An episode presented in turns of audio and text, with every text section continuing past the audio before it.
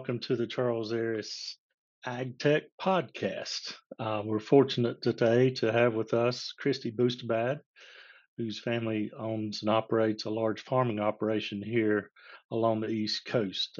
Christy, thank you for joining us today. If you don't mind, give us an overview of your role and your farming operation.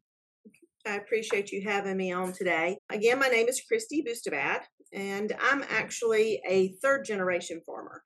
My husband, both my parents, and I own and operate DLMB Enterprises, which is located in southeastern North Carolina. We farm approximately 2,000 acres of produce as well as some grain crops. We grow, harvest, pack, ship annually over 1 million packages, specifically of bell pepper, cucumbers, eggplants, squash. Our products are sold through regional distributors along the United States eastern coast, as well as out in the Midwest. Our products could end up in places similar to like Aldi's, Lidl's, Harris Teeter, food service companies. And actually, we were the first company in North Carolina that was certified to sell to Subway. We also own an ag consulting firm, East Coast Agritechnologies, as well as a software company, Mobile Farmware, that specializes in developing and selling software, hardware for the ag industry, providing like data collection systems, full payroll, and accounting software. Very good.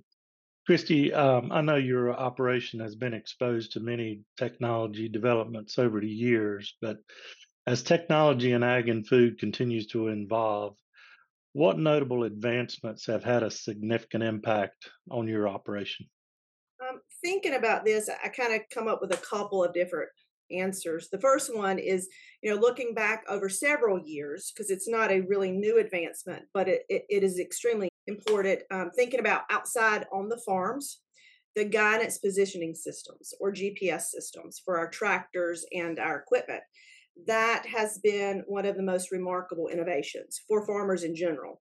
On our farms, these systems are used on a daily basis for things like road planning, laying plastic, even soil sampling, and then in turn, application of soil amendments.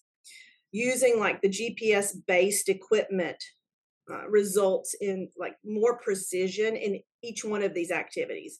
It's much more cost-effective because you apply those soil amendments like the fertilizer, the chemicals, etc., based on those sampling from the GPS locationing instead of just like widespread broadcasting. So in the big picture, it also just provides better stewardship for our soil, for our land. The second thing that kind of comes to mind is, which is relatively new to us, is our remote access and control for our field systems. We have 12 farms. 12 individual farms. Some of them are located as far apart as 20 to 25 miles.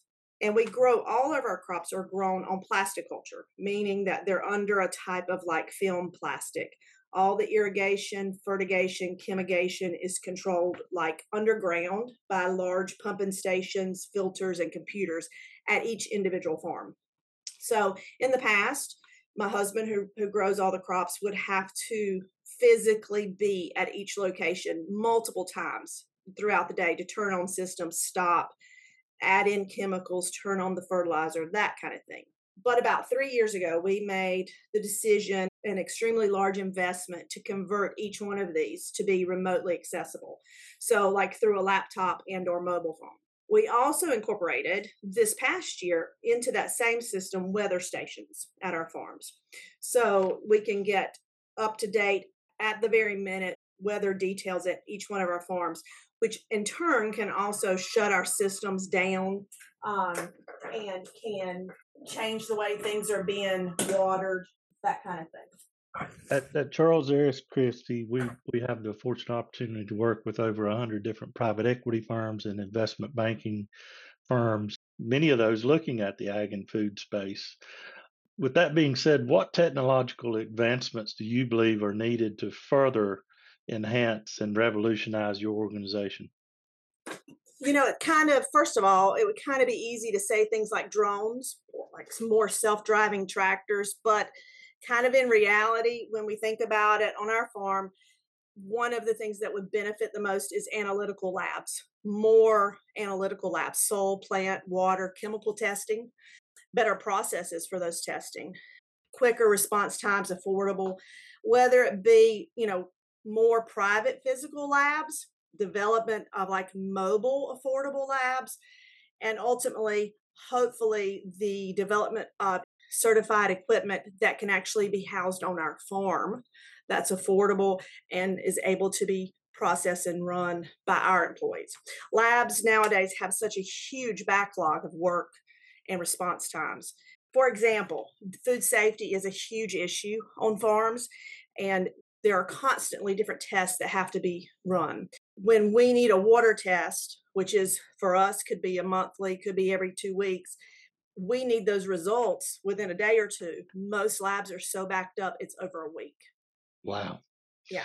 So that's one item. Now, another thing that I think that would kind of, I don't know, I kind of think in general, our society has forgotten about how important more educational opportunities and emphasis in the vocational fields. And just bear with me on this one. These are, you know, they're the foundation of our society in general, especially agriculture industry, you know, plumbers, electricians, mechanics.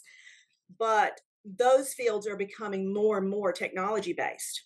They all have to have the basic skills, but they also need the training to bring them in to be able to work on the more complex technological systems that are being brought into our farms on a daily basis. You know, our pumps, well specialists need their basic skills. We all have to have those people, but now the equipment they use is just out of this world, and they have to have the training to do that as well.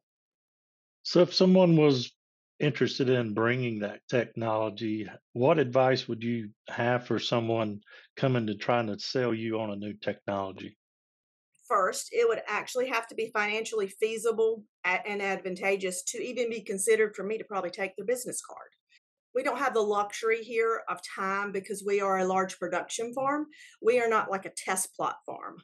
It's very different entities there. So when we have someone come to us, we need to see the product in action. And we need to see that the results have already been proven, whether it's equipment, software, chemicals. We need the data laid out for us right then. Very good. Christy, just asking, and you can answer this on behalf of your family, not just yourself, but what's one piece of technology that you couldn't go without in your day-to-day at work? Okay, so I'll answer for my husband and myself. So my husband, he cannot make it without his remote accessible farm systems. These systems provide such a higher standard of control for growing of our crop. It has cut out his driving by more than 200 miles a day, each day, which allows him to focus on other parts of the farm. For myself, I'm kind of in the office more, software more. I cannot function. Our system, our farm cannot run without the payroll and the data collection software. Our software company that we have, government requires so many, it's a lot of paperwork, H2A labor, and you have to have computers and software and hardware that specifically deals with those. Very good. Christy, it's always good to talk to you about what your family operation does to make sure we all have food on the table every night and every day.